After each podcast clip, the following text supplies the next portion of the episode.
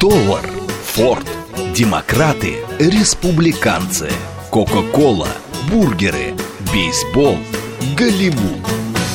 Что такое США и что значит быть американцем? Как устроена жизнь в Америке? Чем отличаются их проблемы от наших? Об Америке без геополитики и военщины в программе Рафаэля Ардуханяна «Америка Лайт». Программа предназначена для лиц старше шестнадцати лет. Добрый вечер, уважаемые радиослушатели. Радиостанция «Говорит Москва», передача «Америка Лайт».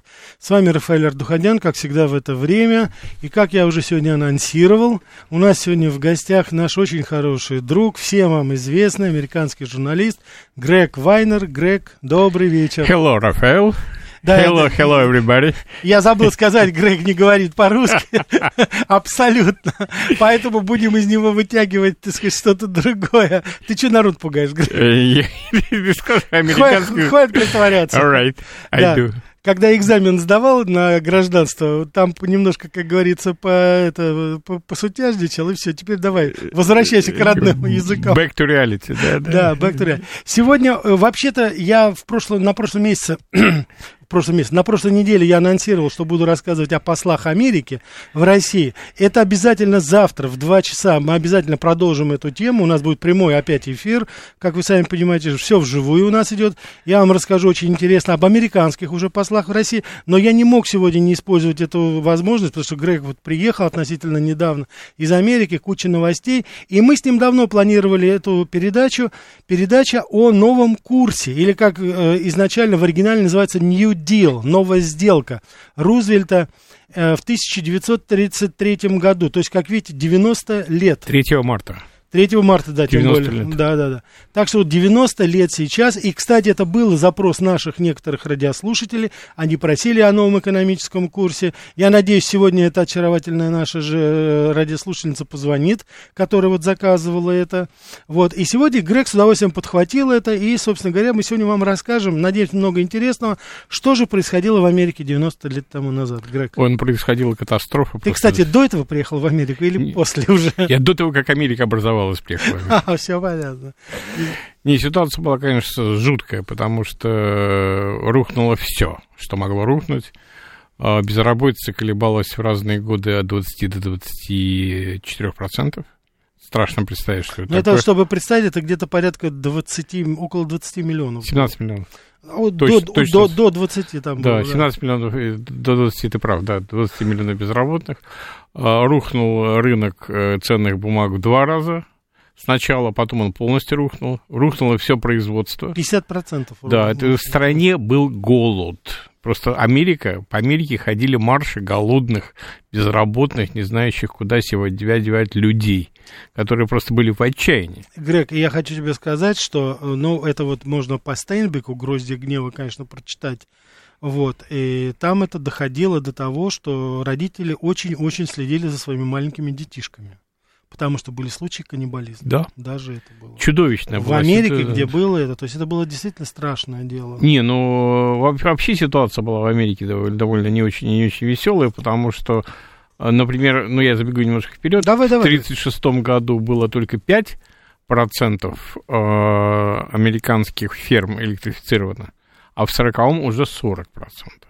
То есть пять процентов в тысяча девятьсот тридцать шестом году, это через четыре года после начала нового, нового, нового курса Рузвельта. И, кстати, как раз в этот момент почти половина ферм тоже закрывается, потому что началось-то все, в принципе, ну там помимо сельского банка... Хозяйства. Сельское хозяйство. В тысяча девятьсот двадцатом году все началось. Причем парадокс из-за чего? Перепроизводство. Перепроизводство. То есть дешевле уничтожить, чем продать. Ну и появились, появился Форд. Появилось дешевое, произвелось дешевое производство автомобилей, заработал конвейер, да. Их бросили на, на, на дороги, на американские дороги, американские дороги не выдержали этого дела, что, кстати, что потом сильно поправил Рузвельт, который приложил да, двадцать три тысячи километра дорог. Да-да-да, знаменитая система, mm. которую Эйзенхауэр потом завершил. Да. И я, у нас, кстати, Грег, была передача отдельно, вот я как раз Эйзенхауэр Highway System, вот эта система шоссейных дорог Эйзенхауэр. Да, вообще-то который... это продолжил этот самый, как его, не Эйзенхауэр, это Труман в сорок седьмом году. Не, но он продолжал. Да, это уже начинал потом, Рузвельт. А, а, да, начал Рузвельт. Заявка, Рузвельт, да, Труман, была да. в это, а Рузвельт он приложил, что называется, уже конкретно. Это вот эти общественные работы.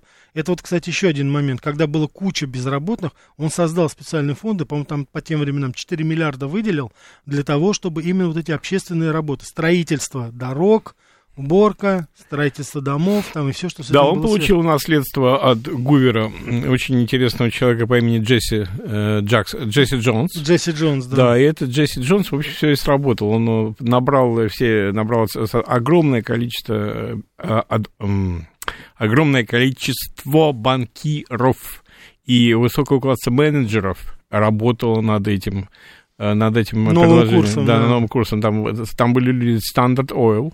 Там были люди, из, которые создали потом корпорацию Эксон. А, кстати, Грег, вот чтобы мы с тобой далеко не ушли, каким образом он уговорил этих всех э, буржуев собраться и работать на этот план? А ситуация была такая. Дело в том, что ситуация была парадоксальная. Несмотря на то, что ру, ру, все рухнуло, да, в стране было огромное количество денег, которые никто никуда не давал, потому что ни под интересы, ни под кредиты, ни под вложения, ни под инвестиции деньги никто не давал. Да. И эти люди, которые работали в бизнесе на высоких должностях, понимали, что это должностях, понимали, что это долго продолжаться не может. И что если они не простимулируют экономику, то экономике будет хана. То есть ничего им доказывать было не надо. Они, у них были собственные неплохие мозги. И они сделали так, чтобы восстановить динамичный курс вот этого того развития капитализма, Уже, уже государственным, при государственной поддержке, который вот, предложил... Да, вот волшебное слово здесь именно государственное. Дело в том, что э, Гувер, он был сторонник, собственно говоря, э, вернее, он был э, активный противник какого-либо государственного ну, регулирования. Да. Это была типичная рейганомика, то, что потом Тэтчер осуществлял, то есть полностью отдаться рынку. Вот да. Он отдался рынку. Вот, кстати, здесь... Uh, у нас восемьдесят два, двадцать тридцать шесть спрашивает, а почему в США возникла такая ситуация? Ведь войны же там не было. Дело в том, что давайте вспомним, что с девятьсот четырнадцатого по тысяча девятьсот восемнадцатый год была Первая мировая война. Да. И она не была столь э, доходным предприятием для Америки, которым была Вторая мировая война. Угу. Это были разные войны. И после Первой мировой войны у Америки было очень много финансовых, экономических проблем. И уже в тысяча девятьсот двадцатом году начались самые серьезные проблемы в сельском хозяйстве, о котором ты сказал только что. А теперь скажи мне такую вещь, потому что я думаю, что наши радиослушатели обязательно поймут. Была связь с объявлением сухого закона и крахом экономики? Как у нас в свое время восьмидесятые, ты помнишь, да? Но ты это не понял, ты уже был в Америке, но ты слышал же про это. Середина восьмидесятых. Я не... просто пересчитываю количество литров, которые мне были доставлены в уме. Но на самом деле это был подарок Канаде.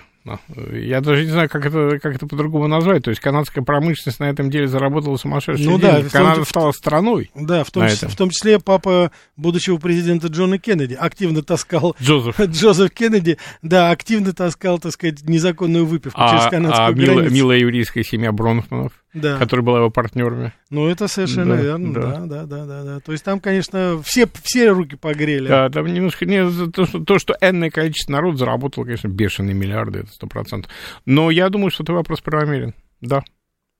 Но я думаю, что все-таки вот, если мы будем с вами говорить, почему все-таки это возникло, вот откуда это такая ситуация, ведь войны же не было. С одной стороны, это после, второй, после Первой мировой войны достаточно было бурное развитие. Вот в начале да, но рынок, но рынок был перегрет, Рафаэль, ты прекрасно знаешь. Эти необеспеченные ценные бумаги раздувались, как вот. мыльный пузырь. Вот... Э- Давай мы сейчас, значит, э, Грег, я, мы как с тобой сразу увлеклись, а у нас здесь нужно нам, как говорится, ритуал сделать наш. СМС-портал девять два пять восемь восемь восемь восемь девять четыре восемь. Телеграм для сообщений говорит МСК-бот. Прямой эфир четыре девять пять семь три семь три девять четыре восемь. Телеграм-канал радио говорит МСК. Ютуб-канал говорит Москва. Так, здесь уже приходит очень, э, так сказать, э, много сообщений. Греку почет, как добрались, вот тебе Грег пишет. Вот. Ну, как всегда, через да, Белград, да, через, да, через да, да, да, да. Вот Родион Зет пишет. Рафаэль, передайте Грегу, что мы все любим Америку. I love you too, guys. Я вас тоже всех люблю. Да, вы знаете, что-то мне подсказывает, уважаемые радиослушатели, что когда Грег поедет в Америку, и он там кому-нибудь скажет, что в России мы любим Америку, ему не поверят. Поверят. А? Поверить. Да, в Америке нет. Да русоф... там же русофобия. Нет, Грег. Нет. Там, может быть, русофобия на, где-нибудь в районе Вашингтона, Конгресса и Сената, но на нормальных нью-йоркских улицах вообще никакой русофобии нет. Да это понятно. Никакой. Да. Я, конечно, стебаюсь. Да. Конечно же, простые американцы, как я уже не раз говорил, мы всегда, всегда будем с вами, уважаемые радиослушатели, разделять народ Америки, который, вот как вы видите, исторически переживает такие же перипетии, такие же трудности, как и как и мы в свое время переживали и переживаем, и другие страны. А вот политический истеблишмент, это, конечно же, просто безобразие, Грег, у вас там творится. Ну, просто безобразие. В данной ситуации, уважаемый а Рафаэль Ардуханян, я думаю, мы подойдем к ситуации по-другому. Да вы подойдете по-другому, это я знаю, так сказать. Вы сейчас что, доброе еще это, ядерную войну начнете? Нет смысла. А? Нет, Нет смысла. Лучше деньгами. Ладно, хорошо. Так, ну что, давай будем брать... Да, слушаю вас. Извините, что-то слетело. Перезвоните, я обязательно потом возьму.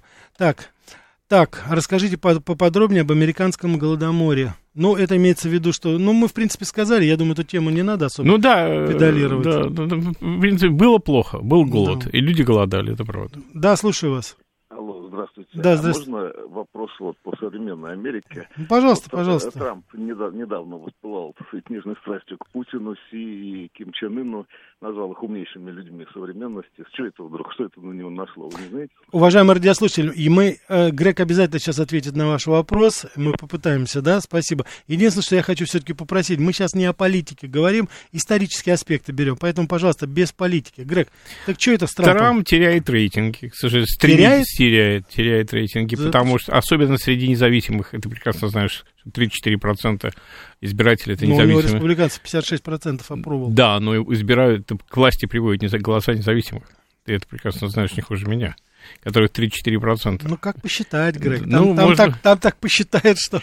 Он, он стремительно теряет проценты, стремительно. И я думаю, что ему нужны рейтинги, и ему надо забивать свои уголовные дела, которыми, которые пытаются размазать просто по... Вот, и я думаю, он просто хочет выйти на другие...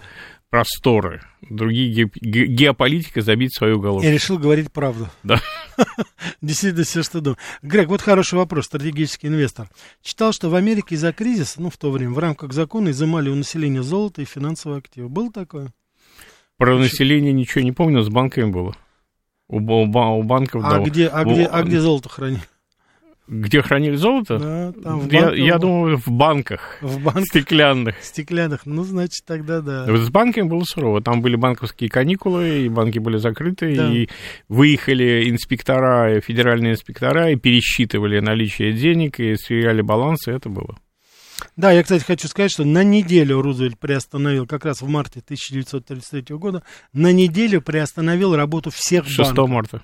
Да, просто абсолютно всех перекрыл, и, так сказать, специальная команда ездила... Инспекторы наводила, все ездили, считали, ездили, все считали, считали, пересчитали все деньги, и, в конце концов, новый закон выступили, защитили средства вкладчиков как раз. И как раз тогда, вот, собственно говоря, наверное, мы с этого момента отсчитываем вот создание социальных программ, которых потом Америка славилась. Ну да. эй эй, эр эй и прочее-прочее. Давай расшифруем. Это значит, у нас и пенсионные уже были, это было и здравоохранение... То есть это уже бесплатно обеспечивалось, там, то есть там такие были. И, собственно говоря, конечно... Вот, и массовые социальные работы. Да, социальные работы, это вот то, что как раз вот мы начали говорить, это строительство дорог, строительство самых разнообразных, так сказать, сооружений государственных. Ну, по тем временам четыре миллиарда, считай сейчас как почти четыреста, да, миллиардов, вот, выделил на строительство. Если и, не больше. Да, и выделил, так сказать, это...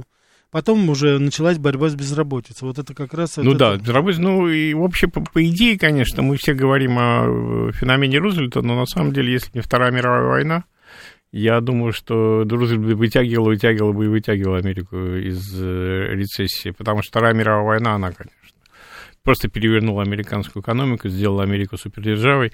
Ну, Рафа, четырнадцать с половиной миллионов человек служило в американской армии. Из них десять с половиной в пехоте, вот, в смысле, в военной части, угу. И тридцать три, четыре миллиона в этом... В, в это, трудовые батальоны. Нет, нет, во флоте. И плюс еще морские пехотинцы шестьсот тысяч. Все они получили зарплату, все они содержали свои семьи, все они, все деньги... Это четырнадцать с половиной. Потом есть совершенно феерическая цифра. во время войны работало в Америке девятнадцать миллионов женщин. Да, это, это... это вообще какая-то феерическая цифра, просто, просто феноменально. Ну, слушай, давай мы тоже так не будем, а, а у нас что, не нет, работали? Е- что нет, ну... И подростки работали, но, и дети на, работали. Но мы говорим о том, что экономически, ну, например, в тысяча девятьсот тридцать девятом году Америка производила две тысячи самолетов в год, а в тысяча девятьсот сорок пятом году сто тысяч. Ну, не, ну это да, это существенно, конечно. Это, да. это, это, это просто, это просто уход в поднебесье. И мы, произошел. Кстати, тоже мы делали тоже передачу, конечно же, вот в первые именно дни, в первые дни, когда у нас авиация была уничтожена во время Великой Отечественной войны, конечно, даже, ну, и топили тогда, но конвоями все-таки привезли. Знаешь, сколько и кон... через Аляску. Ты привез... знаешь, сколько конвоев пришло из Америки в Россию? Три тысячи конвоев. Три тысячи конвоев. Кораблей, не конвоев. Конвоев. Я не ошибаюсь. Да? Да. Так, ладно, давай еще возьмем. Да, слушаю вас. А, добрый вечер. Добрый. А, скажите, пожалуйста, вот сейчас прозвучала а, цифра в конце войны, что сто тысяч а, самолетов производило Соединенные Штаты. В сорок пятом году, да. А откуда финансы? Откуда финансы? Ну, да. Откуда финансы? За, государственные заказы откуда? Госзаказы. Это государственные заказы, э, это никто... Это же шли поставки в Великобританию, в Советский Союз, это, это шли поставки по всему миру. Ведь половина, практически весь э, военно-морской флот Великобритании был создан заново Соединенными Штатами Америки. Ну да, учитывая, что в Перл-Харборе там потопили все линкоры, да, там да, несколько авианосцев осталось. И английские авианосцы все были потоплены немецкими подводными лодками, да. Там даже плавать нечем было. Я, да, спасибо.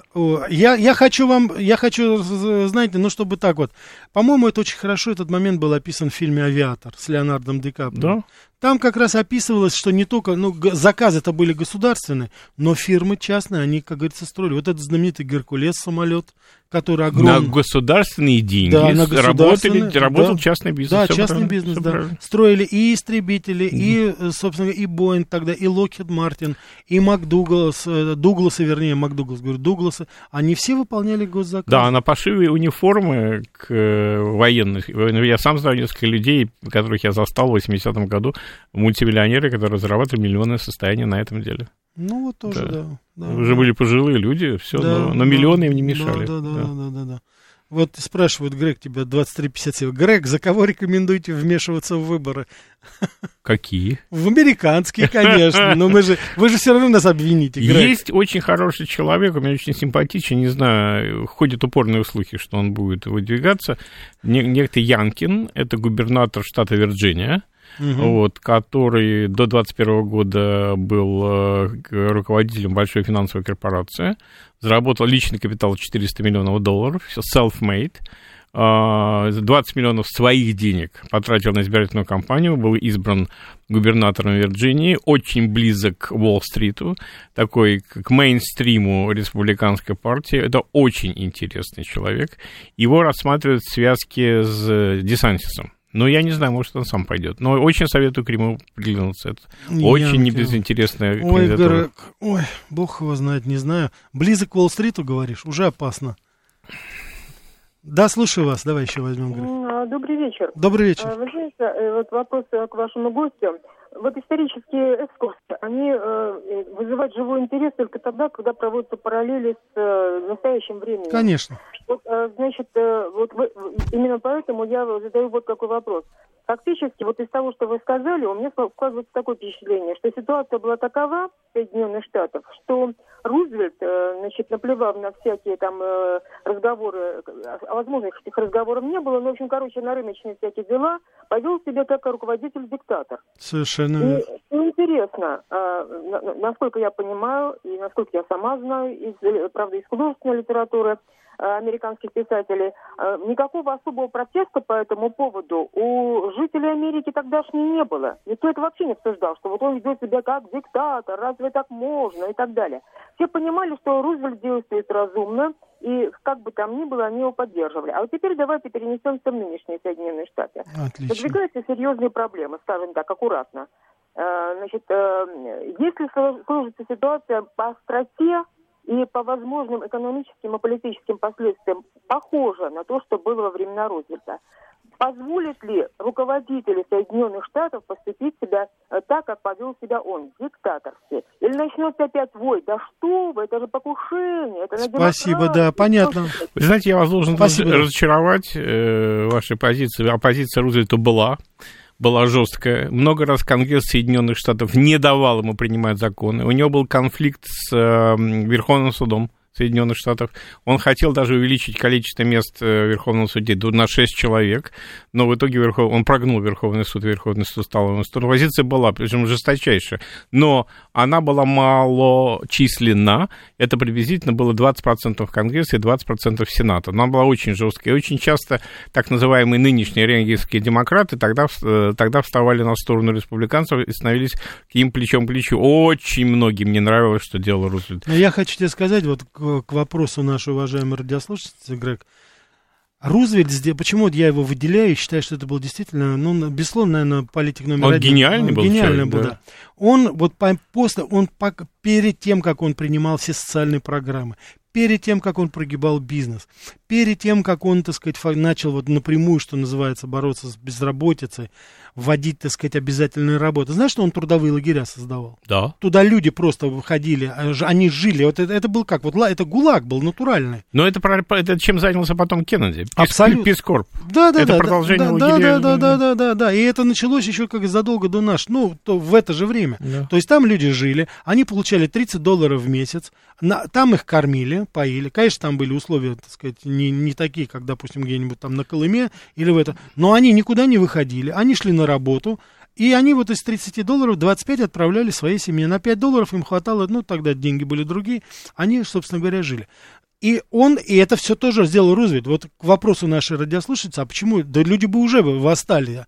В любой другой ситуации ты куда меня загоняешь? В какой лагерь, да? И смотри, что он Но сделал. Дело в том, что Америка была другая. Рафа, Нет, давай помимо, скажем, что все-таки вот смотри, это были помимо, другие американцы. Пом, это были другие американцы. Но Рузвельт сделал то, чего потом фактически уже американские президенты перестали делать. Он добился мощной поддержки в Конгрессе. Он объединил и демократов, и республиканцев. Вот сейчас эти сказки, которые Байден поет по поводу консенсуса, знаешь, так сказать, что он объединяет людей, Америку, он ничего это не сделал. Рузвельт перед этими своими жесто- жесткими реформами, он объединил страну. Рафа, Все не, не упоминай были. Байдена в СУ, я тебя очень прошу. Хорошо, ладно, не буду. Заметьте, заметьте, это американец меня попросил. Не упоминай Байдена. Да, не говори, так сказать. Да. Так что да. Вот, кстати, стратегический инвестор опять. Так, давайте, у нас полная линия, давай мы возьмем сейчас, а потом продолжим. Слушаю вас. А, добрый вечер. Добрый вечер. Добрый. А, скажите, вот, возвращаясь к истории Рузвельта, вот ведь на последних выборах он планировал сделать вице-президентом Уоллеса, человека лояльного Советскому Союзу, и тогда бы, наверное, по... и была бы альтернативная история. Не было бы такой жесткой холодной войны, но почему-то, видимо, на него как раз истеблишмент надавил, и был назначен Труман, да? Вот этот вот момент я тоже хотел бы... Хорошо, да, спасибо, сейчас мы попробуем. Как? Не, ну Труман, это была неизбежность, это была, это была, да. это была демократическая партия, это была квинтэссенция, это было, это, то есть ему невозможно было без Трумана, без Трумана обойтись. Я думаю, что просто вариантов других не было. Ну да, потому что считали, что все-таки, не забывайте, что э, Рузвельт к тому времени был очень уже болен, и небезосновательно говорили о том, что вот на Ялтинской конференции многие американские политики и эксперты говорили, что он как бы прогибается под Сталина. Но действительно, ему было очень сложно тогда делать. Поэтому, конечно же, вот взяли такого очень жесткого, очень такого теркого южного демократа. Да, южный такой демократ, человек, который вообще с низов, никакого отношения не имел к истеблишменту. Такой, знаете, карьерист-провинциал Труман. Он таким, кстати, так и остался. И, собственно говоря, да, вот потом уже послевоенная эпоха, холодная война, она уже начинается, конечно, с него. Сейчас я предлагаю вам послушать интереснейший выпуск новостей. Мы тоже с Грегом послушаем. Чуть-чуть рекламы, потом продолжим. Что такое США и что значит быть американцем? Как устроена жизнь в Америке?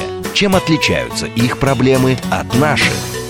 Об Америке без геополитики и военщины в программе Рафаэля Ардуханяна «Америка Лайт».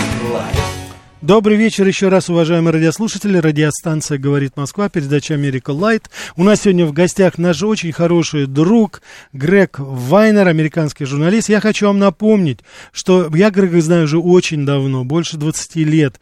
И вместе с ним, с Грегом, Грег тогда был ведущий, у него было самое популярное шоу, называлось «Back in ю эс эс ар» и «Контакт». Правильно, да, Грег?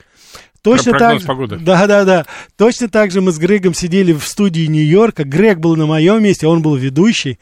Вот. Самое, было одно из самых популярных ток-шоу на американском русском радио. И он вот так вот приглашал меня, специалиста по России, скажем так. И вот мы точно так же тогда там разговаривали, говорили тоже о российско-американских отношениях. И нам звонили генконсулы Армении, Азербайджана. Да, да, да, да, да. Чего только нет. Грега обвиняли, что он агент ЦРУ, а я был агент КГБ. Меня всегда удивлял, почему КГБ, почему не ФСБ. То есть там народ как-то застыл на Брайтоне у нас. Так что ничего не изменилось, сейчас тоже приходит. Но в любом случае, я думаю, что мы с Грегом внесли и вносим свою определенную лепту в то, чтобы две замечательные великие страны все-таки нашли понимание. Особенно их народы. Политику. Особенно их народы, да, безусловно. Мы всегда будем провозвестниками, глашатаями контактов, дружбы все-таки народов. А вот политики, пускай, как говорится... Ой, идут куда-нибудь подальше, особенно американские. Вы вообще уже, как говорится, там с глузду съехали немножко. Так что по поводу...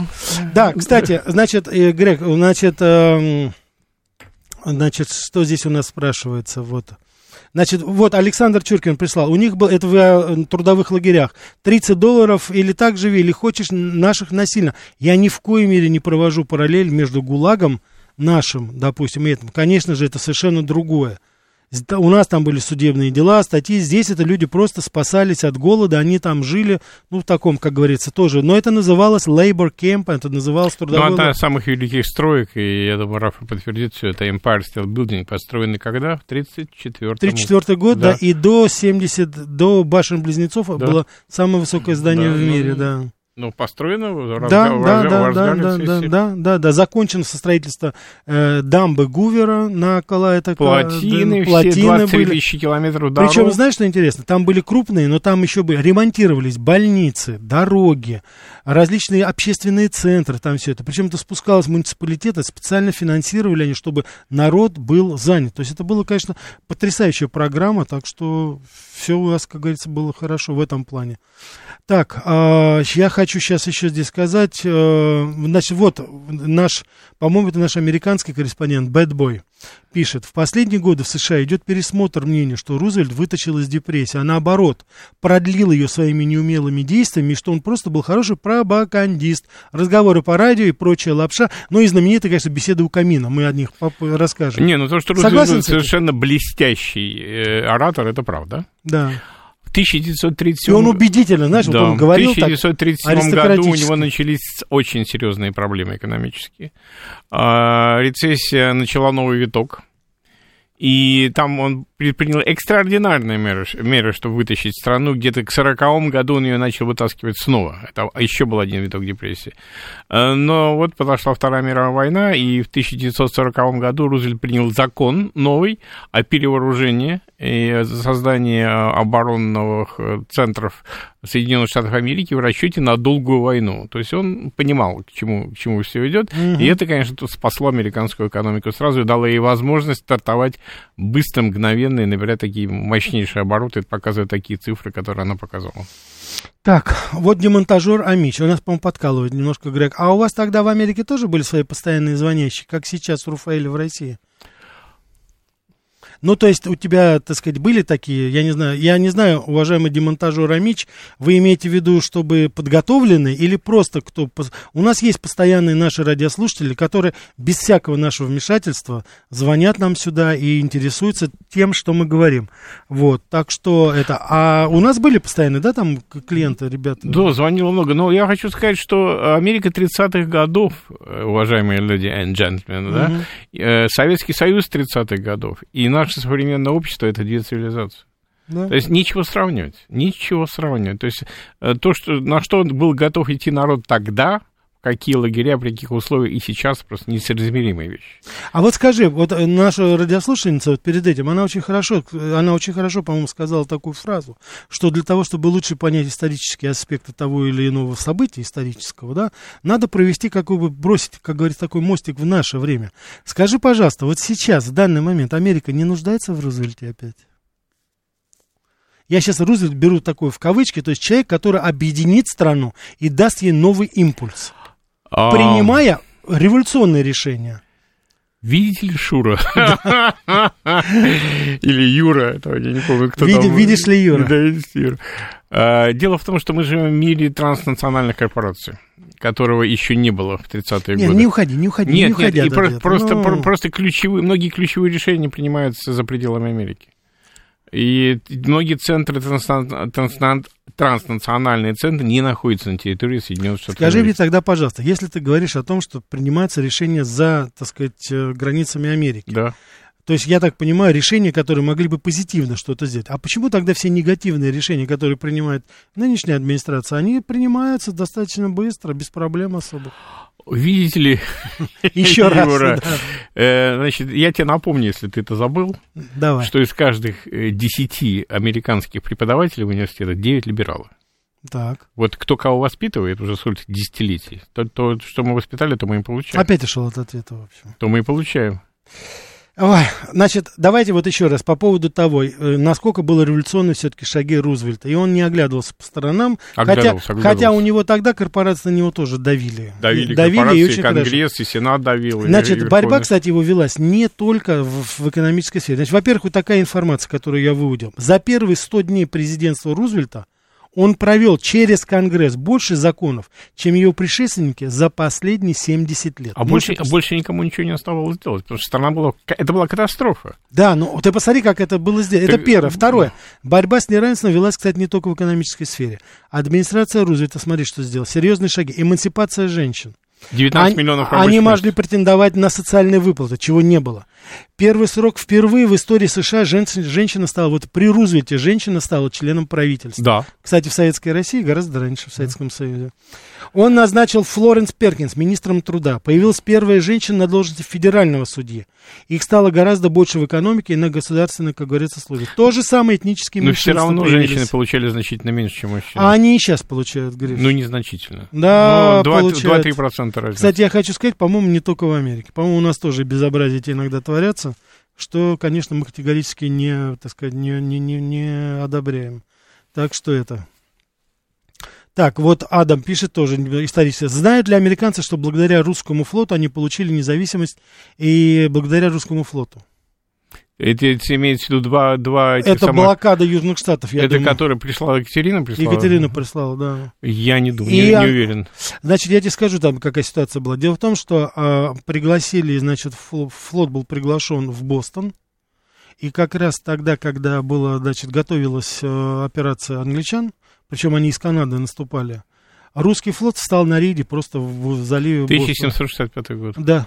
И поэтому, так сказать, англичане приплыли, ссориться с Россией они не хотели. Да никто не хотел ссориться. Екатерина вторая, не только англичане. Да, да, да. Она очень хорошо, по-моему, однажды сказала. По-моему, за нас... Нет, это кто сказал, что без нашего ведома... Николай. Ни одного... Николай сказал. Николай да. первый. Ну, началось при Екатерине, да. И английский флот ушел. Ничего в Бостон, как говорится, не сделал. И никакого второго бостонского чаепития уже не было. Так что, так что здесь, как говорится, это уже точно. Вот. Так, вот стратегический инвестор спрашивает, каковы были кризисы для демографии? Скажи, там скакнула вообще численность населения во время? Наоборот, рухнула. Рухнула, да? Конечно, рождаемость же упала колоссально. Жутко, да, упала. Конечно, народ перестал размножаться вообще. То есть было не до этого. Поесть, радио поесть и, и поспать, поспать. Да, и... наш радиослушатель спрашивает, и как же решали проблему? Ну а как? Как деньги начали платить? Все, как говорится, как только было. Появился, как только, значит, в тридцать четвёртом году было первый, первый миллион занятых мест. Mm-hmm. Рабочих мест, потом еще семьсот пятьдесят тысяч и так далее. И как только стало продвигаться, так стали решаться проблемы. Да, да, да, да, да. Появились первые заработки, появились первые рост покупательной способности населения пошел. Да, вот, Грег, давай мы сейчас с тобой остановимся еще на том, это, что еще было вот нового, что Рузвельт привнес. Для нас, как для журналистов с тобой, наверное, это особо, может быть, даже особенно как-то важно. Вот эти беседы у камина, которые он, собственно говоря, сделал, да? это разъясняет. То есть представляй себе, что каждый раз тогда он по радио, потом это уже было, так сказать, э, практику продолжил уже Джон Кеннеди, потом... И Очень Жак... Рейган хорошо продолжил эту практику. Ну, Рейган, извини, ему сам, Раско... бог... сам бог велел, да. да. У камина он сидел вот в такой, знаешь, домашней обстановке. Это все снималось на кинокамеру. Это как вот, знаешь, в виде журналов перед фильмом. Показывают по всему, по всему, по всей Америке буквально. Он спокойно обращался к населению и рассказывал, что происходит. Причем это были стабильные еженедельные его выступления. Чем, самое поразительное в этом, ведь доверительно человек причем. был инвалидом. Да. Инвалидом. И никто, ни один журналист, ни один кинооператор не, не осмелился об этом ни сказать, ни показать, ни даже намекнуть. И а вот, это, и... это, собственно говоря, вот и, так сказать, народная любовь-то, она вот да, такая. То же самое, кстати, было с президентом Кеннеди, да. который ходил налево и направо несколько раз в день. Да. И ни один журналист, ни один репортер об этом ни сном, ни духом. Ну, нельзя сказать, что вообще прямо ни сном, ни духом. Там ну, было, как бы официально, официально были, да, ни сном, да. официально никто не знал. Просто тогда такое время было. Тогда, а знаешь... вот когда пришел старина Никсон, вот тут все началось. Слушай, Никсон до конца своих дней так и не понял, за что они меня ненавидят. Ведь, в принципе, он сделал достаточно много для... Он ну, был у истоков раз, разрядки. Он закончил, в конце концов, практически Вьетнамскую войну. Он с Китаем наладил отношения, но не любил его народ. Ну, вот но не любила его кинокамера. Это, знаешь, как, не люб... не да, фотогеничен да, да, он был. Да-да-да, это Осекрячкин, там фильм Кончаловского. Извините, не люблю я вас. Да. Вот так вот народ и говорил, так сказать. Так что просто... Ой... Благодаря Рузвельту советская страна перестала быть белым пятном на карте мира. Совершенно верно, мы об этом говорили. Именно Рузвельт тоже в тысяча девятьсот тридцать третьем году, тоже девяносто лет, вот как раз было и признано. На... Да. И, и давайте вспомним сотрудничество советско-американское. двести тысяч американских корпораций работали на территории Советского Союза. И обеспечили и, и... индустриализацию да. нашу, да. Что тоже, видимо, внесло определенный вклад в борьбу с депрессией. Причем еще до признания, да. что самое интересное, до, до, да. до признания. Тоже в борьбу с депрессией внесло определенный вклад. А это, кстати, было, посмотри, двадцать девятый год, начало Великой депрессии, да? да? В Америке, как говорится, все, вот мы, что мы описываем, вот все эти безобразия, там, вплоть до каннибализма, а в, в, в СССР первые пятилетки самые такие. Ну, у нас здесь был голод какой, конец двадцатых годов, у нас же была борьба с колхозами. Ну, это коллективизация. Коллективизация, да, да, у нас да, было да. «Будь здоров», что творилось здесь. Ну, тоже было, да, да но, но, но индустриализация все-таки она проходила, ты понимаешь? Басмачество, боролись с басмачеством вовсю. Конец ну, двадцатых, двадцатых, двадцатых годов тоже, ну, начало это тридцатых. Да, это да, да, они там до тридцатых были. Да. Да, Михаил Васильевич Фрунзе любил. Да, это любил, да, да, да, до сих пор его помню там. Давай еще возьмем. Да, слушаю вас. А, добрый вечер, Рафаэль Никитич, да. это Виктор двадцать шестой, за эфир. Да, Виктор, здрасте. От Московья. А, уважаемый Грег, лично мой, как говорится, такой вопрос. Не беспокойтесь, вы на этом канале будете впереди на лихом коне, а другие, ну, не все, как говорится, пирог с начинкой. И, уважаемый Рафаэль, да. вы с большим вниманием отлич... про... самое... посмотрите мои смс. Я вижу их, я сейчас вам отвечу. Будьте любезны, или да, или нет. Да, да, да, я сейчас вам скажу, уважаемый радиослушатель, да. Вы нас балуете просто своим вниманием. Я хочу вам сказать, ничего не нужно нам приносить. Я очень тронут вашим вниманием. Но для, для я, нас... уже, я уже два пирожка принес, Рафаэль. Да, вот Грег уже принес два пирожка. Спасибо вам огромное за ваше внимание. Для нас, поверьте, самое лучшее — это ваши звонки, ваш интерес, ваши комментарии, ваша критика. Вот пускай это будет. Поверьте, это лучше любого абсолютно самого хорошего. Это правда дороже, я без всякого говорю. Потому что ведь у нас у журналистов, понимаете, ну у нас нет ничего. Там гонорары нам платят наше, как говорится, руководство, а А это наша репутация Призна... и ваши интересы, признание. ваше признание. Другого же у нас ничего да. нету. Вот, так что вот в такой форме хоть каждый день готов принимать и буду рад. И, как всегда, я хочу сказать, я не знаю, Грег, ты меня поддержишь, в любой, вот здесь очень много добрых пожеланий, и мне, и Грегу приходит. Уважаемые радиослушатели, принимаю это с огромным удовольствием в качестве аванса кредита на будущую работу. Будем отрабатывать, чтобы вам было интересно, чтобы вам было уютно, комфортно с нами, чтобы вы и развлекались с одной стороны, и с другой стороны узнавали что-то новое о стране под названием Соединенные Штаты Америки. Вот Грег как раз сейчас нам и все это будет, как говорится, говорить. Только начал. Да. Вот, кстати, стратегический инвестор опять пишет очень хорошо. Кто сейчас по стопам Рузвельта может восстановить взаимоотношения России и Америки? Возможно сейчас это вообще сделать? Я думаю, что есть такой человек. Я думаю, это Рон ДеСантис. Угу. А, я думаю, что эти, этого сорокадвухлетнего губерна... сорокачетырёхлетнего губернатора штата Флорида есть колоссальная возможность для этого. Я думаю, за ним стоит мощнейший электорат. И я думаю, что у него его электоральная сила будет, если все сложится, как сложится, будет такова, что он сможет принимать непопулярные решения, угу. доводить их до конца и менять, и многое Если поменять. Я тебя правильно понял, если ты говоришь, что сложится, как сложится, это если демократы добьют Дональда Трампа до конца и упрячут его за решетку, то тогда ДеСантис действительно ну, выходит на финишную прямую. Я думаю, что один. Его даже за решетку надо. У него, слушай, у него сейчас в Нью-Йорке кейс, в Джорджии кейс и ну, еще два где-то кейса. У него четыре кейса. Его размажут, его просто размажут. От Трампа останется светлая память и наиболее сказать, дикие заявления. Ты знаешь, я, ты знаешь, я же встречался с... Ты знаешь, нет, это... это, это ты понимаешь, что дело? Он вот в этой в драке, в борьбе, он совершенно по-другому... Рафа, я в восемьдесят седьмом году с ним встречался, первый раз в девяносто втором, но это немножко другой Трамп. Ему семьдесят шесть лет. Давай на это делать скидку. Люди, люди в этом возрасте немножко, немножко все-таки другие. У них другой драйв, у них другой задор, у них другое здоровье, у них все другое. У него осталось... Посмотри, он не на немного младше э, четыре, Байдена. четыре года. На четыре года младше, так сказать, это. Посмотри, как он выглядит. Ты знаешь, сколько его... Вот, я сегодня, кстати, в револьвере приводил... Ты знаешь, сколько вчера его на допросе продержали в Нью-Йорке? Семь часов. Семь часов мучили Дональда нашего Трампика. Выдержал? Ничего. Ты можешь себе представить Байдена... Действительно, семь часов там даже. Он семь минут выстоять не может. Раф, это прекрасно наша поговорка американцев. Every man has his, have his breaking point. У каждого человека есть точка, на которой он ломается, да? А это не сломал. И, и, я думаю, все будет то же самое. И когда против тебя система, когда против тебя Министерство юстиции, Генеральная прокуратура Соединенных Штатов и все остальное, они могут сломать кого угодно. Грег, у него полный фонд денег, это раз. Второе, у него резко популярность скакнула среди республиканцев. У, у именно у Трампа. Вот. Смотри, и тем более, смотри, и, по каким вопросам. И, и тем более, помимо всего прочего, двадцать тридцать шесть наш радиослушатель тоже пишет нам, мы любим Трампушку, так что не отдадим. Трампусика не отдадим. А вот, кстати, да, двадцать тридцать шесть спрашивает, Грег топит за ДеСантис. Ты что за ДеСантиса топишь? А мне он просто как-то ближе. Просто ближе. Мне кажется, дело в том, что, вот, например, когда были выборы в прошлом ноябре за, в Конгрессе Сенат Соединенных Штатов, там стал еще вопрос о возрасте. Uh-huh. Для, за кого готовы голосовать избиратели, так вот семьдесят пять процентов сказало, что пожилых кандидатов в президенты они не хотят. семьдесят пять процентов. Ладно, давай еще возьмем. Да, слушаю вас. Добрый вечер. Добрый.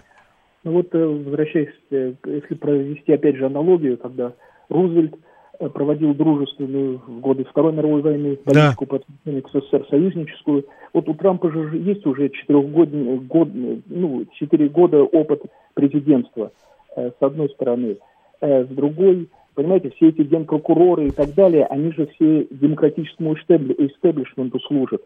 И у республиканцев есть тоже свой ответ. Они также могут через своих прокуроров, как сказал сам Трамп, открыть уголовные дела на Байдена, на его сына, и ответить также... А вы знаете, да, спасибо за вопрос. Так дела-то открыты на сына Хантера четыреста дел. Их, их никто не реализует. Они ничего не... ФБР полностью перекуплено неолибералами. Полностью. Так, давай мы еще, Грег, возьмем, у нас да. полная линия. Да, слушаю вас. Здравствуйте, меня зовут Анна. Анна, добрый вечер, рад вас слышать.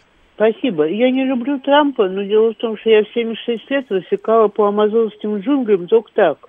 Вот так вот, Грег. Так Анна, дай бог вам и восемьдесят пять такое же делает. Дело, дело же не в этом. Дело в том, что то давление, под которым находится семидесятишестилетний Трамп, оно просто несоизмеримо ни с какими джунглями. Это, Спасибо, это, Грег. Это, на да. восемьдесят пять лет мне было почти тринадцать лет назад. Понятно. Виноват. Вот. Давайте, давайте сто двадцать. сто двадцать. Вопрос, у меня вот какой вопрос. Грег, а американцы помнят о рейсе обреченных июня тридцать девятого года? Рейс обреченных, да, кстати.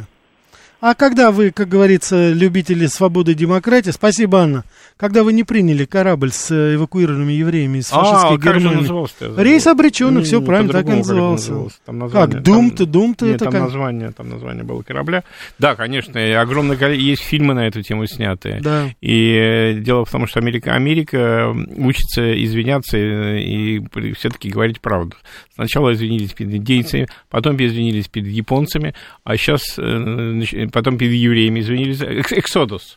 Это корабль назывался «Эксон». «Исход», это, да, это было, да. Но это его просто по-русски так называют. Да, вот. И сейчас, я думаю, речь идет о том, что Америка будет извиняться перед черными американцами. Давай, Грег, еще возьмем, чтобы побольше, да. Да, слушаю вас, добрый вечер. Добрый вечер. Добрый. Дмитрий, да, я Дмитрий. сомневаюсь, что так же, как вот одномоментно уходили из Афганистана, одномоментно будут откатываться базы НАТО от границ России и будут выплачены компенсации за Северный поток и так далее. Поэтому какой бы ни был президент э, в США, все эти проблемы, они надолго. Хорошо, спасибо, спасибо, спасибо, спасибо, да. Вот Марат Мусин тебя спрашивает. Здравствуйте, Грег, скажите, народ Америки в целом же не хочет ядерной войны? Никто, если никакой народ опрос. не хочет ядерной войны, не только американцы. Ну, да. Все ну, народы мира не хотят. Если бы еще народ это решал, Грег. Ну, в общем, да. Да, если да. бы еще, давай еще возьмем. Да, слушаю вас, добрый вечер. Добрый вечер. Да. Грег, Виктор Михайлович. Да. Здравствуйте. Вот вы упомянули о трансатлантических э, компаниях, которые помешали... Транснациональных, э, да. Угу. Да, транснациональных. Так вот, э, ваша да. э, уверенность... Чуть-чуть том, радио потише, извините, пожалуйста, радио потише э, сделайте. Что-то сделать на фоне э, этих компаний... Уважаемые радиослушатели, извините, пожалуйста, чуть-чуть радио потише сделайте, фон идет. Ага, хорошо. Э, так вот... Э, а лучше если... отключить его, да. Ага, да. Да, слушаю вас. Если у вас уверенность, что он справится э, с финансовыми средствами этих трансатлантических компаний, э, которые, э, к тому же, обладают полной властью над э, масс-медиа. Хорошо. И Вы который... имеете в виду Трамп, да? Трамп справится или Байден? Нет, нет, нет. Санчеса. А, да, Десантис. Десантис. Десантис, все, спасибо. Десантиса, Грег, да. Десантис как, спасибо. Я думаю, что справится. Я думаю, его ресурс очень-очень велик. Думаю, ну, что у него есть шансы. И если Десантис состоится, то его, ресурс, его электоральный ресурс ему позволит. Давай еще возьмем. Да, слушаю вас. Здравствуйте, это Лимузин. Ох. Меня интересует такой вопрос. Если Америка, благодаря своей финансовой системе в свое время смогла за бумагу напечатанную купить почти что весь мир, технологии, ресурсы и прочее, то что ей еще нужно? Зачем они развязывают вот эти вот конфликты? Чтобы что?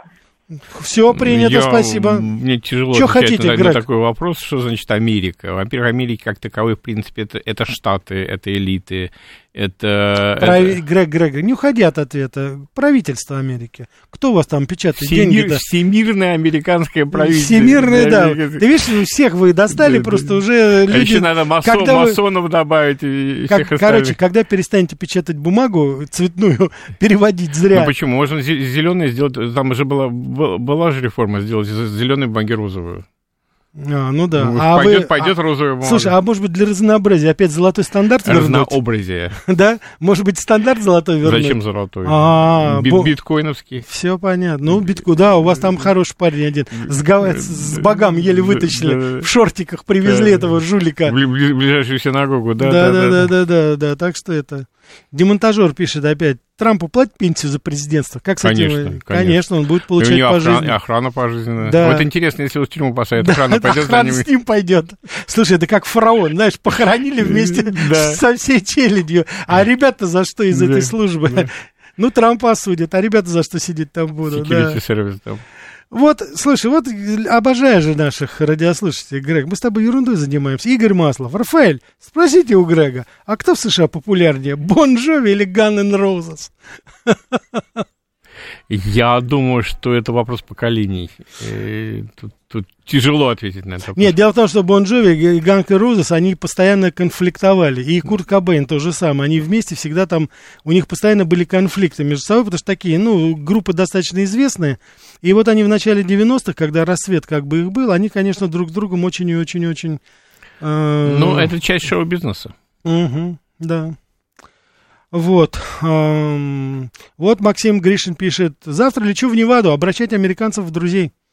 На два месяца. Главное, из Лас-Вегаса не вылезайте, и все будет нормально. Нет, Максим, наоборот, не заезжайте в Лас-Вегас. Наоборот, именно в Лас-Вегас. Это гиблое место. Очень хорошее место. Да ладно, хорошее. Блэкджек, поиграть, заработать денег. Не надо, не надо. Нечего, нечего давать, так сказать. Они опять эти деньги потратят на оружие. Не оставляйте там деньги. А если выиграете там что-нибудь, сразу увозите от них обратно. Прямо на радио. Грег, извините, сбрасываю ваши звонки, уважаемые радиослушатели. Не на все, может быть, мы сумели ответить, но Грег у нас сейчас в Москве. Постараемся его поддержать. почаще приглашать, если он опять не сбежит. Кстати, здесь спрашивают, Грег, тебя еще не, там, американцы не преследуют, что ты в Россию ездишь? Да как бы американская конституция... Ясно. Не... Доброго, уважаемые радиослушатели, хороших выходных и с наступающей Пасхой, конечно.